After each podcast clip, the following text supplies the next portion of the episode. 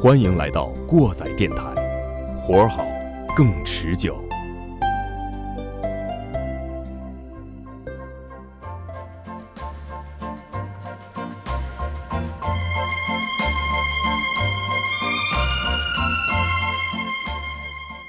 各位听众朋友们，大家好，欢迎来到新一期的过载电台，我是马叔。我是你们的鸡爷，我是小丁。呃，同样的，在节目开始之前呢，我们先把留言念一念啊。在我们的一百五十六期《过载随身听浪潮第二趴》当中，我们的老听众陈仲涛给我们留言说：“聊过烟，说过酒，什么时候谈下纹身？看了乐队的夏天，长裤长褂，长裤长褂，你说会不会后悔呢？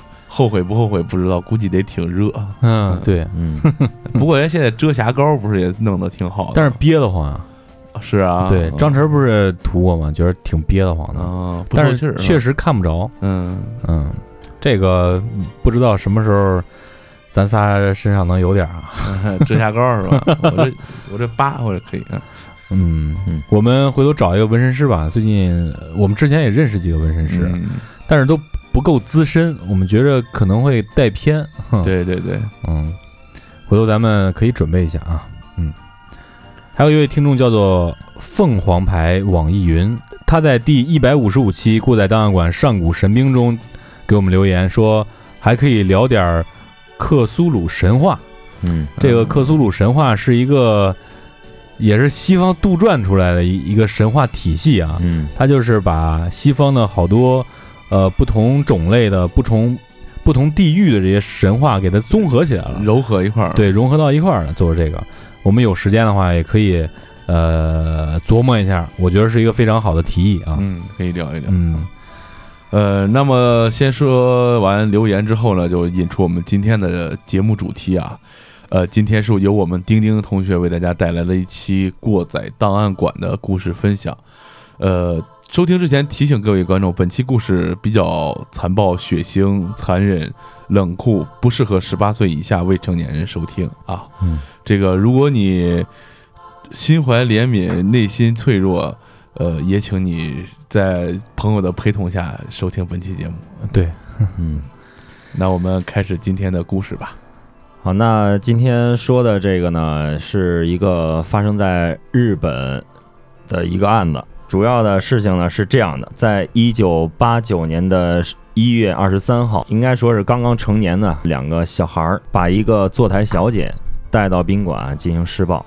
那在施暴之后呢，就被当地警署呢以这个妇女施暴罪这个嫌疑被逮捕了。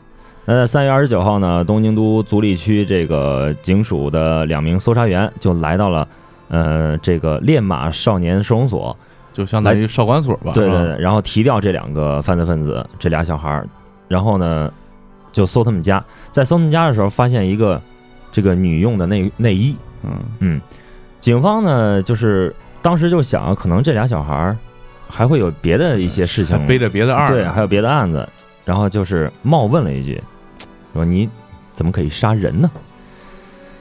当时就随便这么一说，有点有点炸那就是炸对对对，就是炸啊、然后其中的一个小孩呢，他就是误以为警察可能知道了，我还有其他的事儿，就顺口说了一句：“对不起，我杀了他。”于是警察大吃一惊，就把后面的话慢慢慢慢就都问出来了。那么这个事情呢，是发九发生在一九八八年的十一月八号。那这个杀人案呢，这个案子的受害人呢，实际上有两个，一个受害人呢是没有死，只是被强奸，这是发生的，就是按顺序来排，他是排在第一的，他是第一个被被侵辱的。那第二个呢，就是本案的这个最严重的这个受害人，也是致死这个受害人呢，叫古田顺子。这女孩呢，当时十七岁，是岐玉县高二的一个女学生，十七岁啊，年轻貌美，然后照片确实也很漂亮，嗯，确实也很漂亮。在说这个案子之前呢，因为这个案子实在是太太凶了啊，我们还是把这些人先给大家介绍一下吧。这个主犯呢，就是我们刚刚提到的，在一九八九年的时候被逮的那被逮的那个，嗯，叫宫野御史。他当时呢，就是在八八年的时候，当时犯罪的时候是十八岁。这个孩子呢，他当时呢处处于一种不上学、无业游民这样一个状态，家呢就住就住在这个足利区，家里头有爸爸妈妈，然后还有他的一个妹妹。因为他的爸爸和妈妈呢，就是一个是在证券商呃证券公司上班，一个呢是这个钢琴老师，所以说这个工作都比较工作特别忙，没时间嗯管他们，那、也得不到双亲关爱嘛。然后最主要是他这个父母啊关系也不太好啊，也不和谐，就是原生家庭吧，对对对？所以说从小这孩子他他脾气就非常暴躁。当时在国中的时候还学过柔道，嗯啊，而且因为这个这个宫野呢，他太强势了，在学校呢也是常常呢被一些高学长啊，对，就是欺负你，我得打打你这出头鸟是吧？然后呢，为了泄愤啊，这宫野呢有时候也会故意的去街上找这个小混混啊，还有一些比自己大的中年男子，然后来发泄一下，找个麻烦啥的。有时候也会在家里面对他的父母拳打脚踢，嗯啊这也是致使他和家里面这种家庭关系崩溃，而且在同时呢，也没有人对他进行监管的一个主要原因。嗯嗯，也是家庭和他之间的一个作用力和反作用力吧，我觉得哈。对，嗯这个宫野呢，在一年级第二学期的时候就被劝退了，就不让上了。之后呢，退了之后呢，就去当了这个瓷砖工人，就是开始正经挣钱了。但同时，他也加入了这个飞车党，就刷包，干这个赚点外快。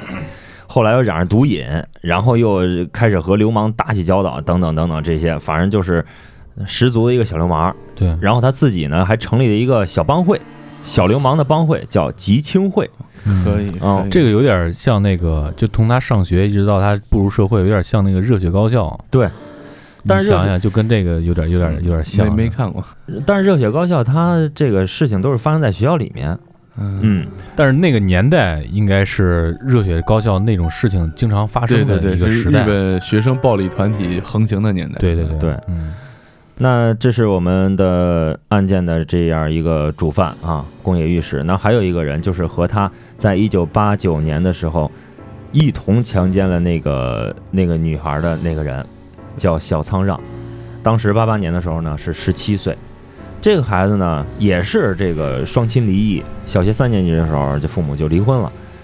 他妈呢是在酒店上班，然后呢对他也是没有时间照顾，也是疏于管理吧。他有一个姐姐，国中的时候呢，曾经有一年，他和这个宫野御史呢是是一个学长和学弟这样一个关系，差差一年级是对，因为宫野就上了一年学，哦对是吧？校友对啊，嗯校友。后来呢，这个小仓让呢也被劝退了，哦，也是不好好学习吧。嗯嗯，白天工作也是不确定，所以说也是属于无业游民这样一个状态。一般这种事儿都是发生在这样的一类人身上哈。那么第三个人呢，他的名字呢，当时也是十七岁，他的名字叫做凑身志，同样也是家里面呃父母离异，也是个原生家庭，也是原生家庭，然后母亲呢是个美容师，没时间照顾，没时间看他。他的爸爸呢也是很早很早就死于交通事故，家中呢只有一个姐姐。中学时候呢，这个宫野呢也是比他大一届吧，然后也是关系都都很好。呃，高中的时候呢，进到这个工业学校就读，就是我们现在说职高，职高技校对然后很快也被劝退了。之后呢，不停的在换工作，也是没有什么长性嘛。那我们提到最呃呃第四个人呢，就是渡边太史。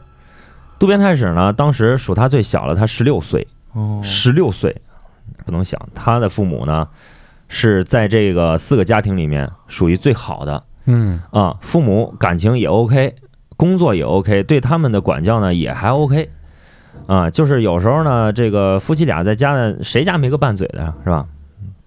然后他还有一哥哥，国中时候呢也是宫野的这个学弟，就是这这仨人啊，是是在啊 在小跟班呢，就是对，小跟班儿啊，这都是这样一个关系。然后呢，这个渡边呢，他也是不好学习，所以说就是跟着一块儿混嘛。我在组稿的时候，当时就想，可能这仨人没准都已经加入他这个集青会了。那还有两个人，一个是中村高次，另外一个叫一元。这俩人呢，属于什么呀？属于集庆会中的这个吃瓜群众就是宫野组织的那个小帮会里啊的，，小帮派里面就是小喽啰小喽啰嗯啊，就属于门岗放哨那种。啊，嗯，是这样一个人。我有一个小表格，这表格里面呢，就是陈列着他们所有的这个家庭情况，还有前科。这里面可以看到啊，这个呃渡边太史呢，这个小孩呢，他是没有任何前科的，在行这次凶之前，他是没有任何前科的，并且呢，呃，父母的感情也还相对来说比较好一些。但是呢，整个这个案子都是在渡边太史他的家里面发生的。哦，也也也最严重的这个案子。也其实也说另外一点说明这个嗯，他也是最重要的一环。对，嗯。因为他提供了犯罪场地。对对对，嗯。嗯。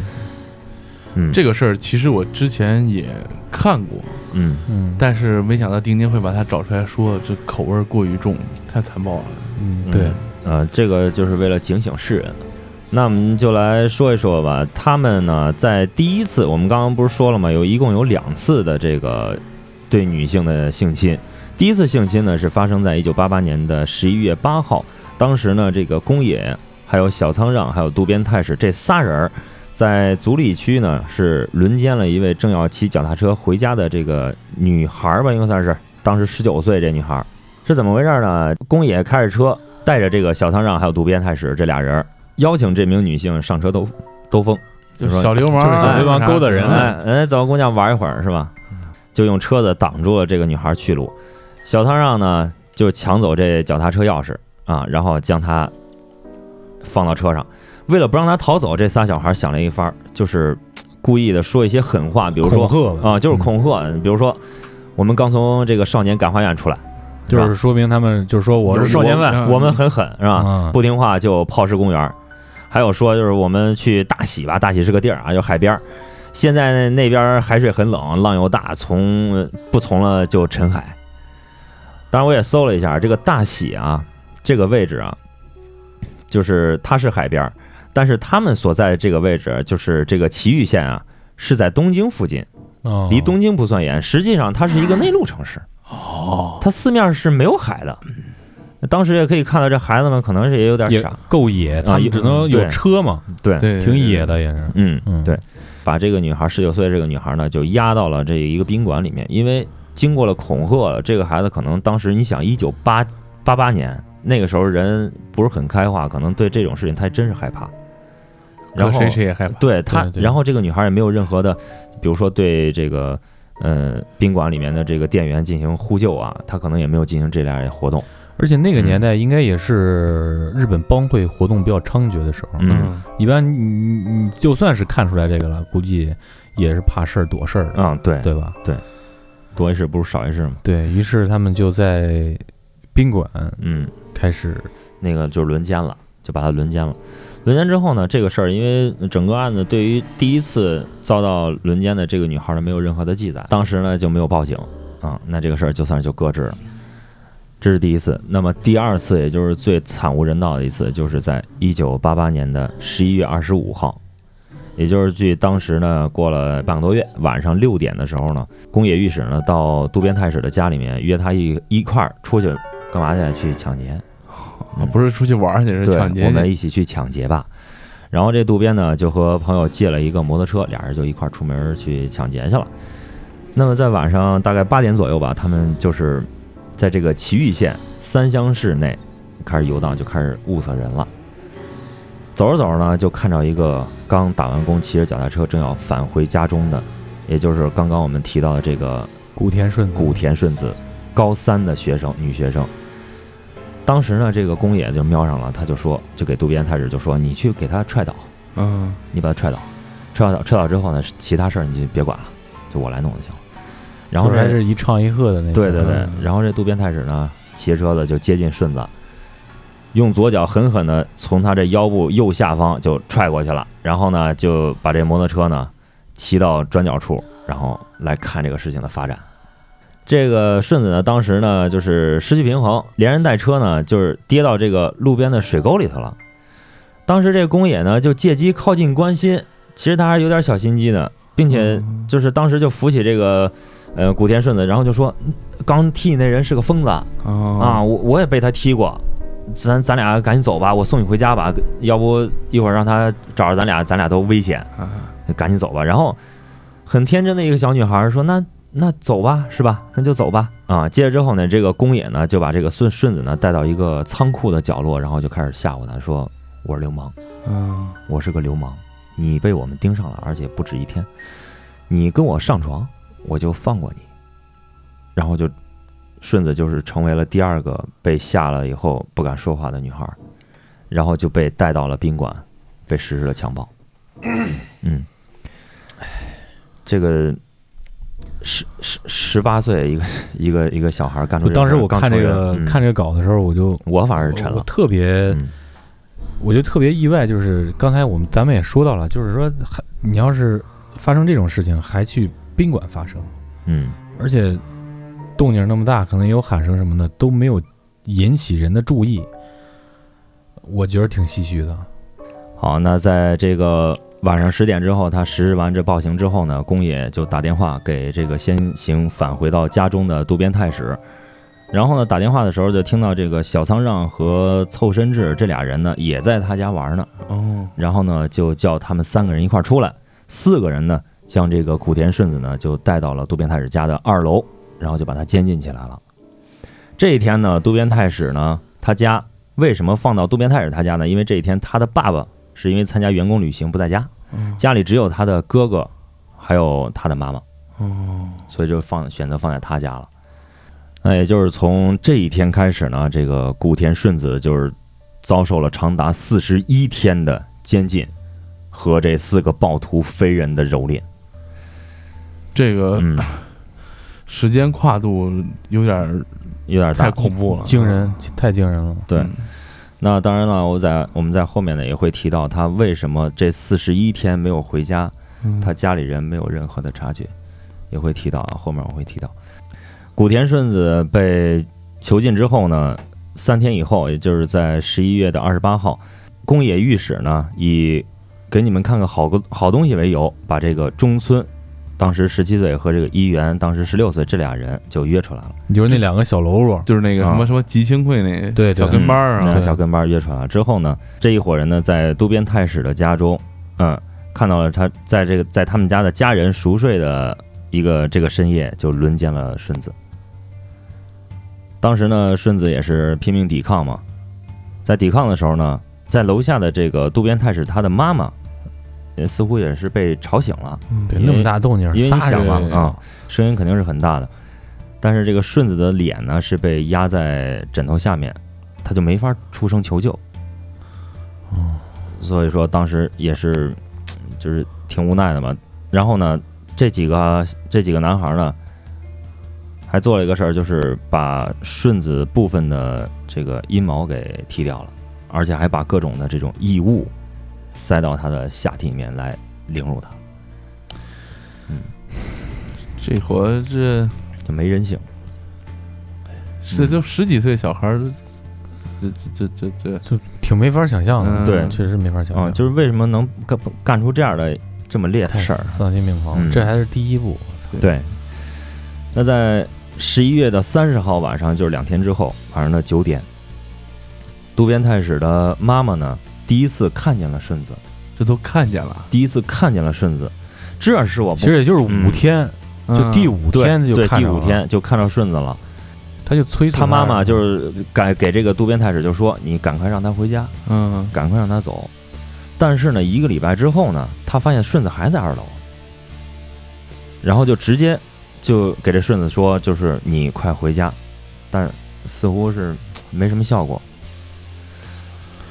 这儿呢，我这个我觉得挺嗯奇怪，是他妈不打扫卫生吗？因为他是二楼嘛，二楼的阁楼可能就是说你一你就是五五六之天一礼前之前，说了嘛，没没时间顾家嘛，嗯，嗯，上班忙嘛。但是，你都看见这个玩意儿了，咱就说你是护犊子对吧？你不愿意报报警干啥呢？你第一次就让你孩子把人小闺女放了，都没放。你后来这又又又过了一个礼拜，看见了还在那儿，你还不采取措施？嗯，对。我，这的确，哎呀，当时这个玩意儿其实我觉得这里边儿包括这件事整个下来，有有一有一点因素在里面，我一会儿完事儿跟大家分享一下。嗯，我们刚刚提到了，就是为什么就是长达四十一天的这种监禁时间，这么长的时间，他这个古田顺子的家里人没有做出什么，比如说报警啊，或者说是失踪啊对啊，或者来找一些事情呢，就是因为啊，在这段时间呢，这几个男孩儿曾经多次的让顺子打电话回家，然后让他跟家里人说自己是离家出走了，让家里人别报警，而且不止打了一次，平均五天打三次电话。哎呦，这样的话，顺子的父母就相信女儿，因为是女儿自己打的电话，就相信她就是人身是安全的，然后就没有选择报警，以至于这个事儿拖了这么长时间。这闺女这爹妈也是也是心大心大心够大而且这个我们很难想象，这个受害者当时在这几个人的这个威逼之下啊，他是一个什么样的状态啊？就是我觉得他已经就是已经有点崩溃了。我觉得就这几个人让他干啥就干啥，对有点已经不过脑子了，干什么事儿感。？嗯嗯，哎呀，嗯，在这之后呢，这个他们这几个人就不分昼夜的、不分昼夜的来玩弄顺子的这个肉体。每当顺子受不了凌虐昏倒的时候呢，这几个少年就会把他的头呢摁到水桶里面，等他清醒之后再继续。这段期间呢，这几个人也是轮流的进行监视，也不让他逃跑。嗯这伙人还他妈挺有主意啊！嗯，那这个时间呢，慢慢慢慢走到了一九八八年的十二月份，在十二月初的某天下午的四点钟呢，这几个少年因为昨天，呃因为前一天晚上啊，这个太累了，可能又出去胡闹了吧，然后呼呼大睡。在他们睡的时候呢，顺子呢趁想趁机从二楼来到一楼的客厅，打算报警。可能看似这时候这个案情可能会有点转机，嗯，但是很不巧，他没有看到的是，宫野御史睡在电话旁边儿。宫野御史呢就被惊醒了。这时候呢，电话已经打过去了，已经打到警察那边，已经拨通了。然后很快的，这个就就被挂断了。挂断之后呢，警方呢就利用这种逆侦逆侦测，然后就查到了渡边太史他们家的电话，然后就打过来进行一个确认，说是不是你报的警？嗯，当时呢，宫野就马上把电话接起来了，说敷衍警方就说我没事儿，我我弄错了，哦，嗯然后就把电话挂了。嗯，这可能就是古田顺子最接近逃生的一次机会吧，没有也给没有也给对，没有成功，一个失败了。那么宫野和这个小仓呢，是因为这个事儿呢，也是对这个顺子呢，这个凌虐的手法也变得更加残暴了，包括里面打他、踢他，甚至还拿这个打火机烧他的这个脚背。哎呀，呃，除了这个以外呢，还为他，哎呀，我说不下去了，还为他吸食这个强力胶啊，然后呢，强灌他威士忌等等一些酒类，然后来博他们四个一乐。这个呃，这个基爷应该知道这个吸胶是怎么一回事。嗯嗯，嗯这也是从欧洲流行过来的，就是一种穷人的一个吸毒的方式吧。对，在现在的话，还在亚洲的尼泊尔还有很常见。嗯，这个吸胶呢，就是因为这个胶里边有这个一些挥发性的气体，尤其是嗯甲醛这些东西。对对，会嗯置换。嗯，他把这个东西装到塑料袋里，然后埋头吸这个嗯放出来这个哦强力胶的这个气味儿。哦，你说咱们在粘的时候粘这个这种胶水的时候，它确实是味对、会味儿不小。头晕啊，干嘛的？对对有就有些人把这当成哦吸毒吧？有没有？印象？就有些人喜欢闻那个汽油味对，有。有对对对，对，这个就是跟那一个一样道理。嗯，哦，然后现在在亚洲，呃，比较普遍的就是尼泊尔、不丹这种地区，嗯就是小孩儿用这些用的挺多的。嗯，当时呢，日本呢有一位演员叫武田铁矢，他曾经唱过一首歌，那歌名叫《声援》，里头有一段歌词呢，就是“加油加油干巴爹，干巴爹”。。嗯，也是在某一天吧，这个宫野呢在凌辱顺子的时候呢，唱了这首歌，并且呢逼他跟着唱。哎这个顺子呢私底下呢有时候也会用这段歌词呢来激励自己，也真是没法儿了，也是。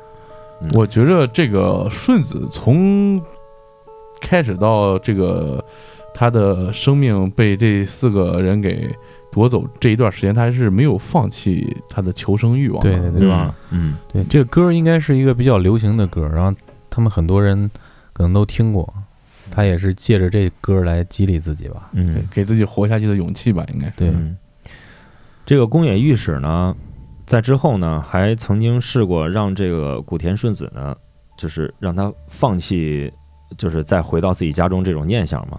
他在十二月五号的时候呢，东京出现过这样一个事儿，就是中野车站车站里头发生了这个电车追撞事件，然后宫野就通过这个事儿呢，故意欺骗顺子，就说你爸呢在那台电车上已经死了，现在电视台正在播，你你你看一看，你看到没有？就给这给他这样说。当这个古田顺子袒露出这种比较担心的表情之后呢，然后这个宫野又故意问他：“你现在是不是？你现在是什么心情？”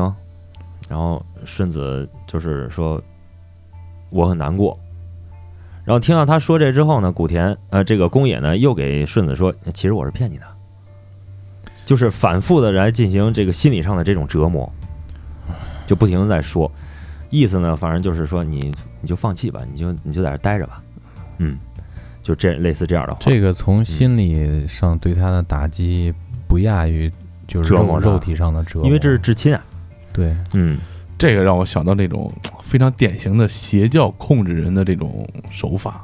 嗯。那在十二月十号的时候呢，顺子就开始央求这些少年说：“你放我走吧。”然后宫野就问问他说：“你回家以后要怎么跟你妈说呀？”顺子说：“我会跟我妈说，我这段时间都在新宿玩。”然后宫野就问他说：“你穿学校的这个校服，能在新宿玩这么久吗？”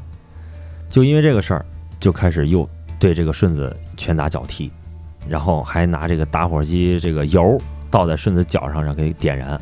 最可气的就是当他看到这个顺子惊慌失措的将要将这个这个火拍灭的时候呢，他非常开心，这个宫野非常开心，然后还持续了好几次。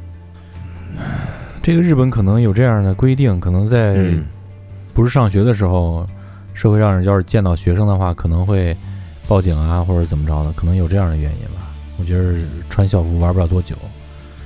哦嗯，我也我觉得也可能是他一身衣服在那儿待那么长时间，嗯，反正就是你这样说，家里头可能接受不了。嗯嗯，也许就是这样吧。那时间来到十二月中旬呢，因为这个顺子呢，有一次呢，他的他尿床上了，顶算是把棉被给弄脏了。这个小仓让呢，跟渡边太史呢，就也是狠狠的就把他又揍了一顿。打的结果呢，就是顺子这个脸上啊都肿了，然后五官都扭曲了，就看不清，惨不忍睹。然后当时呢，这几个少年呢，就冲着顺子说：“变成大饼脸了，你看看。”说完这话以后，几个人笑在一处，就是很没人性。那在十二月底的时候呢，这个施暴程度呢也是升级了。这些少年呢，给顺子吃的食物呢也是越来越随便了。食物食物这个食物呢，供给呢主要是由这个渡边太史他的哥哥，当时十七岁来负责这样一个事情。这个顺子呢，刚被监禁的第一天，伙食还行，还有个外卖吃，还能叫个外卖。后来就只剩下说一天一瓶牛奶，就非常非常的惨了。然后偶尔配上一块面包，然后也不让他上厕所，叫他尿在纸杯里，然后再强迫他喝掉。这也是为什么就是会尿在这个床上。对对对，嗯啊、这个时候呢，顺子还是在不停的在哀求他们，甚至说出什么“你们让我干什么都行，只要你放我回家”。然后这样呢，这几个人就强迫他跳这个全裸舞，还在这四个暴徒跟前呢被强迫自卫。然后这几个人呢，还用这个直径三公分的铁棒，还有玻璃瓶儿，塞到这女孩下体，来折磨她。这个时候呢，又我们又提到了这个渡边太是他的家人。这时候呢，因为我们在第一次他的妈妈发现这个顺子的时候呢，是只是他妈妈发现。那这一次呢，是渡边太史他的爸爸从外边公差已经回来了。这个时候，就爸爸妈妈已经感到感觉到不对劲了，但是呢，却害怕再追问下去，儿子会发飙。也是家里面，我估计也是这老二惯的有点厉害。因此一直对二楼这个声音呢也是充耳不闻，哪怕我知道了我也不管。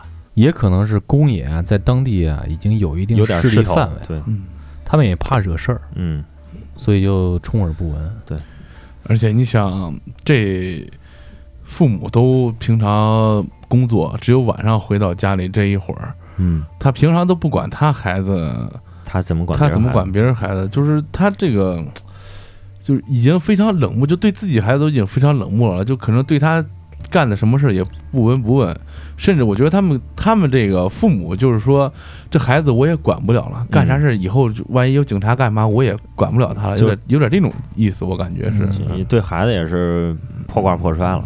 对，嗯。之前呢，我们提到了顺子呢，在这几个人的摧残下呢，比如说他的这个身上被打火机烧过，然后呢，就是被拳打脚踢过，等等这些恶行都发生在顺子的身上。那顺子的这个脚上啊，因为被烧伤啊，这几个人不会带着他去看医生，这是肯定不可能的。对，烧伤容易化脓。对，，然后就化脓了，化脓之后无法行走，身体呢也是变得越来越虚弱，而且四十多天肯定不会给他洗澡的对，啊、然后身上也散发恶臭。这个时候呢，宫野御史呢这小子因为讨厌这股臭味儿，也就比较少去渡边太史他们家去了，就不不愿意玩就儿的，就不愿玩了，就不愿玩了。后来呢，这几个少年呢，就看到顺子，你看就变成这样了，就很难处理嘛。嗯，然后呢，又怕他把他给他给他放回去之后呢，又怕他去报警，于是这几个人呢就开始想法弄死他，然后毁尸灭迹。处理掉。对，要处理尸体了。然后他们就躲在一个顺子听不到的地方，说了以下这几句话。比如说，他们说了要把他杀了，找地方埋吗？还有人说要杀的话，不如把它剁成肉酱。还有说放在汽油桶里面烧掉也不错。然后灌水泥丢到海里，谁也不会发现的。干脆伪装伪装成自杀怎么样？把他带到富士树海，伪装成上吊如何？说完这些话之后，这几个人嬉笑，打发时间的这种感觉，就是整个的充斥在他们的对话中。从这个监禁这个小女孩开始，一直到他们后边这个小女孩成这样，这几个孩子他们的心理也在有变化。有变化。一开始只是想就是施暴，后来把他监禁以后，就把他当成自己一个玩物了。嗯然后最后直到最后想怎么把他杀死。他们应该这个过程中是非常享受有控制这个控制能力的这种这种感觉，嗯就觉得他就通过对弱小者的施暴，让自己觉得自己很强大。对，还有一个就是，嗯我觉得这个因为还不没到成年那个年纪嘛，他们还是好玩儿。我觉得这个对，顺子就像一个玩具一样，新嗯买的玩具一样，你摆在他面前，他不会每天玩，每天玩，可能今天抠坏个这个，明天抠坏个那个，嗯。过了几天之后，他就要被遗弃了。嗯对。对对对，就是其实这种未成年人这个是是非观、道德观还没有建立的时候，他的这些行为如果不加以管束的话，是非常可怕。对。嗯，还有一个我想说，就是在第一次施暴成功之后，这个宫野和小仓让已经得到那个尝到甜头了，尝到甜头了，嗯他没有，因为那个受害者没有去报警，对，就会助长他们这样的气焰。所以说，在几天之后，他们很快的又发生了这个第二次作案，也就是古田顺子。嗯，时间来到了一九八九年的一月四号，也就是古田顺子被监禁的第四十一天，也就是最后一天。在这一天的早上六点的时候呢，宫野御史呢，因为通宵打麻将，头一天输了十几万的钱，火气非常大。什么样小混混输十几万？这个当时这个时代背景，一九八九年是日本经济泡沫最膨胀的时候，嗯，当时日本日元对美元的汇率是一百二十日元兑一美金。那你想十几万，如果按十二万来，几千他至少至少输了一千美金。嗯，我操，这帮派头嘛，这这还是有钱。太牛逼了，这也。嗯，所以说输了钱了，就把这怒气呢准备发泄到顺子身上。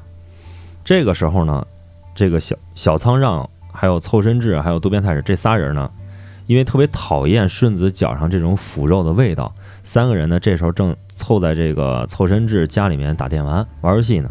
然后宫野呢就到他们家找他们仨之后，一伙人就去往渡边太史家二楼。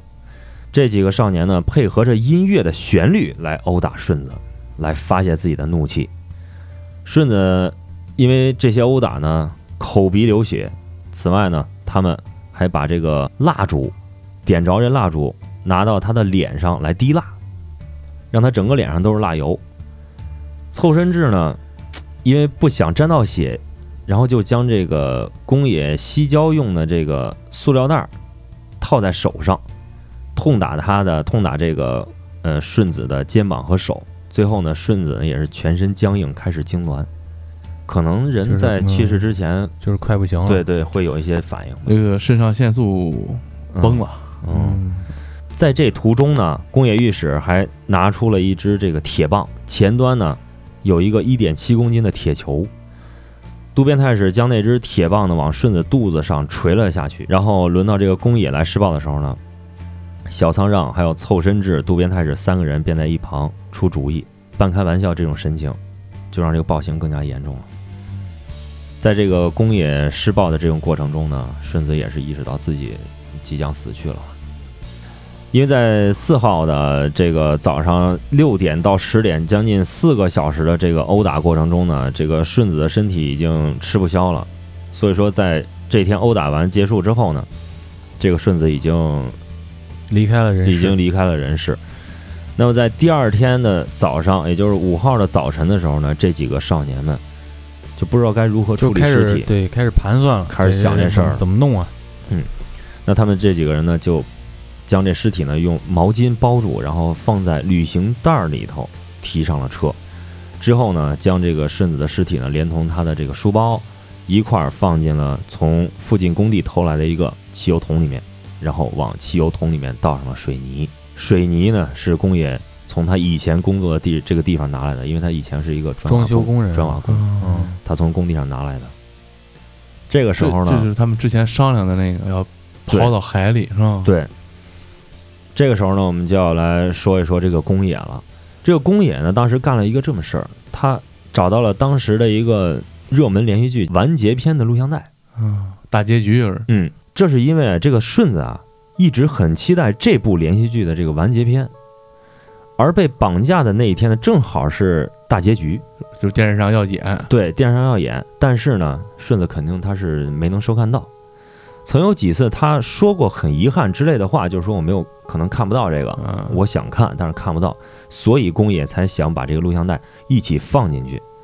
可能看到这一点，没准我们会想，这个宫野是不是有有有点人性？有点人性。呃，但是呢，实际上并不是这样的。宫野被捕之后呢，他对警方提供这段陈述之后呢，警方也是问他你为什么这么为什么？宫野就说了，与其说是可怜他，倒不如说是怕他变成厉鬼来找我。然后把这个袋子放进放在这个汽油桶里面，浇上水泥之后，在五号早上八点的时候，他们原本是想把这个汽油桶呢丢到海里面开的车。但是呢，他们在将这车子再往海边开的时候，因为他们这个心里太害怕了，然后就把这个汽油桶呢从车里面扔扔出去了，扔到一个海滨公园的一个整备地里面。这个时候呢，顶算是古田顺子他的这个监禁，四十一天的监禁就是结束了，人也离开世离开了人世。整个故事讲下来是，说实话让人感到非常不适，然后。有一点阴暗，而且过于残暴。他这个经过，这是我们电台应该做过最残暴的一期节目。对，这就是著名的灵奈水泥杀人案。我相信大家如果是有猎奇的，尤其一些男性朋友，可能会接触过，对，听说过这个挺出名的。对，这个案子非常出名，嗯，也是在日本国内当时也是非常震惊的一个事情啊。当时刚才我们提到他赌赌赌博输了十几万的时候，这个输了十几万等于有一千美金那么多吧。当时这个年代，一九八八年的时候到一九八九年，这个是日本经济泡沫顶峰的时期，可以说是什么叫经济泡沫？就是那个时代的日本，只要你干买卖就能挣钱，只要你做投资就有回报，对，只要你买房子就会涨价，只要你上班你就有钱。对，是那样一个年代，而且他们国民也非常的膨胀。在那个时代，我看过一个纪录片，就跟现在中国大妈一样，他们出国旅游，基本上都是扫货，，对，扫货，嗯全是扫货。就说整个日本国民经济的这个经济活动已经达到了一个就是变态的、有点夸张的一个程度了。而且他们拼命的买东西，拼命的买房子，嗯，拼命的买车换车。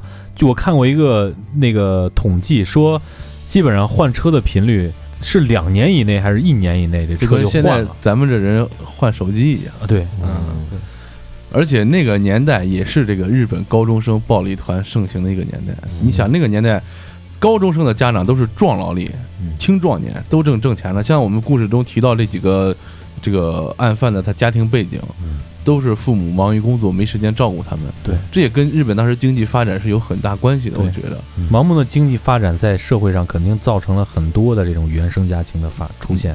大家都去赚钱去了，然后管孩子可能就会少一些。对，然后离婚率又非常高，大家可以就是关注一下。一般来说，经济越发达，离婚率越高，嗯，嗯。尤其是对于发展中的这种经济体来说，它经济发展速度越快，增速越快，嗯。同样带来就是离婚率也越高，因为大家都觉得自己能挣钱、有钱，我也不需要你，我也不靠你，谁也不服谁，造成这些剩下这些孩子的问题就更严重。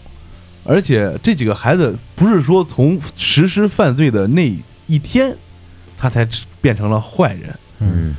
而是他这个问题已经很早就出现了，父母也没有重视，社会更不会去重视。而且社会上有很多反，呃有很多那时候的黑社会团体也在社会上横行霸道。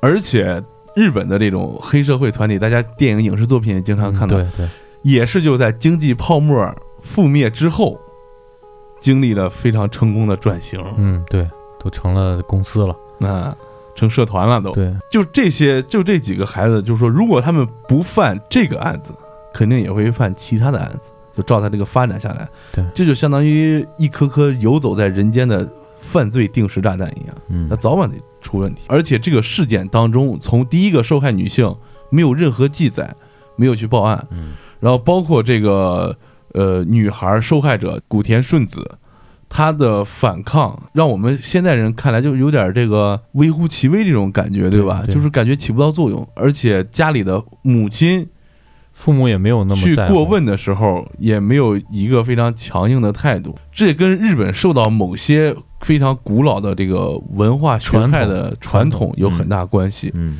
女女性的社会地位就是低，一直就是非常低。嗯这个第一个受害者如果选择了报警，他可能带给他的附加伤害，比他遭受这个暴力犯罪一点都不差，嗯所以也会就是让他们在很多这种受到侵害的时候选择隐忍啊。刚才里面有一个细节，就是顺子和宫野说过他要看那个电视剧。我觉得咱们简单的陈述了一下这个案情，在四十一天里面究竟发生了什么，那些细节咱们肯定无从得知。嗯如果看到这些这些细节的蛛丝马迹，比方说刚才说他去唱那首《加油加油》，嗯还有那个电视剧，咱们可能能够想象到，其实这几个小孩啊，他们在平常除了施暴的时候，还会没事儿闲下来跟这小女孩聊聊天儿，应该会可能聊聊天儿，嗯然后一起开心开心或者怎么着。而且你看他们吃的东西不错，嗯是吧？能喝上牛奶，嗯能吃上面包。虽然说后边让他这个喝尿啊之类这些东西，嗯我觉得他们在除了施暴的过程中，肯定会有一些，呃，就像说给你个枣吃，再给你一个一巴掌嗯那样的摧残一样。嗯我们觉得，我个人觉得，这个案情里除了充满暴力之外，还有我们点到的一些对心灵上的一些摧残之外，可能深层次的会更多。只不过因为受害者已经死去，呃并没有被这个公开出来，一些细节可能嗯会更加的令人恐怖、难受。然后丁丁再跟我们说说这个后续的发展吧。那再说，再再说回这个案子吧，就是在一九九零年五月二十一号的时候呢，这个检察院在嗯东京地方法院的公审上论告求刑的时候，就说出了在过去的刑事案件中比较罕见的、比较重的一些话，比如说，本案是我国犯罪史上罕见的重大凶恶犯罪，根本不用斟酌被告的动机，凌辱的手段完全超乎想象。然后据说旁旁听这次公审的有一记者，他事后就说，他说好像过去全部的刑事审判时用到的词句，在这次全用上了。就基本上说这几个坏小子他妈啥都干了。对，穷凶极恶，嗯那在七月十九号的时候呢，这个东京地方法院也是分别对这这这几个人进行了宣判。当时呢，这个检方呢是要求对宫野御史呢是判一个无期徒刑，但是呢，这个法院是判的是有期徒刑十七年。小仓让这边呢，检方要求是有期徒刑十三年，呃，法院判的是，呃，不定期有期徒刑五至十年。嗯、凑身制呢，检方要求是不定期有期徒刑五至十年，法院判的是三至四年。那么在这个渡边太史，呃这边检方要求的是判一个不定期有期徒刑五到十年，法院判的是有期徒刑四至六年。后来呢，检方就是认为这个刑罚太轻了，然后就采取了这个上诉。在九一年的七月十二号，这个东京高等法院也是进行宣判，宫野有期徒刑二十年，小仓让不定期有期徒刑五至十年，凑身制不定期有期徒刑五至七年，渡边呢判有不定期有期徒刑五至九年。当时法官在宣判的时候也是表示，这个案子呢不能因为被告是未成年人就从轻量刑，我觉得判的还是挺轻的。对，嗯就不应该让他们出了。跟大家说说为什么这个大家觉得判的轻啊？首先是因为日本它受这个西方法治这个整个，它虽然是亚洲国家，但它整个的法律体系是英美法系。为什么只判了有期徒刑二十年，还有就是七到五年？这个肯定是考虑了他们这个呃未成年的这个成分。再一个，为什么大家觉得这样穷凶极恶的事儿应该判死刑，嗯对吧？嗯但是日本从这个量刑上对死刑的判罚是非常严谨的，而且宣判的这个高等法官和有和这个审判长这这些人啊，判了死刑需要送到上面审核，嗯审核的高官啊一般是不愿意批这个死刑文的，而且在日本只有是什么样的人才会判死刑啊？你杀了好多人这种，这种人才一般才会判死刑。你像本案，虽然大家听的故事是非常难受，而且整个穷凶极恶的一个过程，他们主要就是非法监禁、嗯伤害罪，然后强奸罪，然后杀人。嗯但是这是四个人合谋杀了一个人，嗯，所以他在量刑上就会有区别。嗯。这个也是后边让人很不舒服的地方。那我们说这个案子走到这时候呢，这几个人也都判了，但是呢，经过这么多年的服刑呢，也都出来了，都出来了，也都出来了。出来之后，我们说恶魔他可能他一辈子他可能还改不了。对，在二零零四年的时候，七月三号，祁玉县八朝市的一名计算机操作员，名字叫做神作让，当时三十三岁，这人遭到逮捕。他涉嫌绑架、监禁一名男性友人，当时二十七岁，并且对他施暴进行伤害。那这个神作让呢，就是我们今天说的这个案子——陵奈水泥埋尸案的这个里面的二号人物，也就是当时东京高等法院判处不定期有期徒刑五至十年的少年犯小仓让，这呀这是一个。还有在二零一三年的四月份，由于汇款欺诈，横山御史被逮捕了。这个横山御史呢，就是当年水泥埋尸案中的主案犯宫野御史。到此，此案结束。那这个案子呢，我们算是说完了。但是这个案子哈，它还影响到了后期的一位日本的艺人，名字叫做范岛爱。跟他什么关系啊？跟他什么关系呢？这个在二零零四年的时候啊，我们都知道范岛爱是二零零八年去世的。在二零零四年的时候呢，日本以这个陵奈水泥埋尸案呢同案件，然后拍了一个电影，名字也是名字就是这个名字，叫《陵奈水泥埋尸案》。当时这个主案犯的扮演者，宫野御史的扮演者是范岛爱的前男友。然后这个电影拍出来之后呢，范岛爱他身边的很多好友也好，或者说亲朋好友也好，他们在聊天的时候都会提到她的这个前男友，就说你看你前男友把这个谁谁谁给弄死了，把这个古田顺子给就是就是借题发挥吧，呃就入戏了，就跟就入戏了，就说他就是这个主案犯。啊然后这个事儿呢出现之后呢，这些话语出现之后，就让这个范岛爱他他很不爽，然后他听了以后，他就往心里去了，然后一直郁郁寡欢。当时他身边的友人呢，也是提到了，就是说这个范岛爱在听到这些话以后，对他影响很深。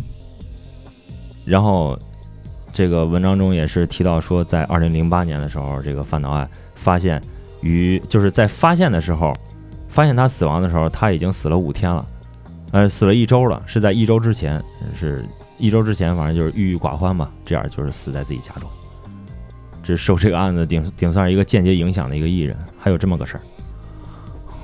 嗯挺玄乎的。嗯那我们今天最后呢，也是非常感谢丁丁同学为我们找出了这么一个非常出名，然后也让人听完以后不寒而栗的这么一个事件。对，呃，虽然我们只是简单的把事件讲述了一下，但是大家不难从这个事件来龙去脉到它最后可以看出来，这里面一个原生家庭对于子女成长是多么重要。对，呃其次就是，就算放到今天，虽然我们是一个看似非常太平的盛世，但是阴暗的角落无处不在。尤其是这个现在，不光是女孩子，包括男孩子，就是自我保护这个意识，还是非常重要的，还是非常重要的。嗯，现在失踪人口还是挺多的。对，对，就就在我们身边，去年的时候还发生还发生一起失踪失踪案，嗯，最后也是不了了之。我们希望以后那个，如果听众朋友们这个就是在邢台市啊，有如果这个是法律相关专业的从业者，可以来我们节目专门跟我们一起来聊一聊这个档案这这种话题，我们一起找一找比较具有代表性的案件跟大家分享。嗯我们的目的不是说猎奇，我们的嗯目的是对大家做出对大家有有一些警醒吧，我觉得是。嗯做一期力争做一期普法栏目。对对对，我们一力争把这个这个栏目做成一个这个普法性的节目。嗯，我们也在不停的去寻找合适的嘉宾，希望以后能给大家带来更多呃学习的机会吧。嗯，好行，那么今天我们过载档案馆这一期灵濑水泥埋尸案，就到这儿，感谢您的收听，我是马叔，我是你们的鸡爷，我是丁丁。那就下期再见，拜拜。就这吧。拜拜感谢收听本期过载电台。如果你喜欢我们的节目，希望能给我们点赞、留言、转发。还可以关注我们的微信公众账号“过载电台”的全拼，获取最新节目更新。扫描自动回复的二维码，获取更多收听方式。过载电台在中国北方三线城市，祝大家活儿好更持久的同时，能把耳朵还给大脑，将生活的过载演奏成美妙的呻吟。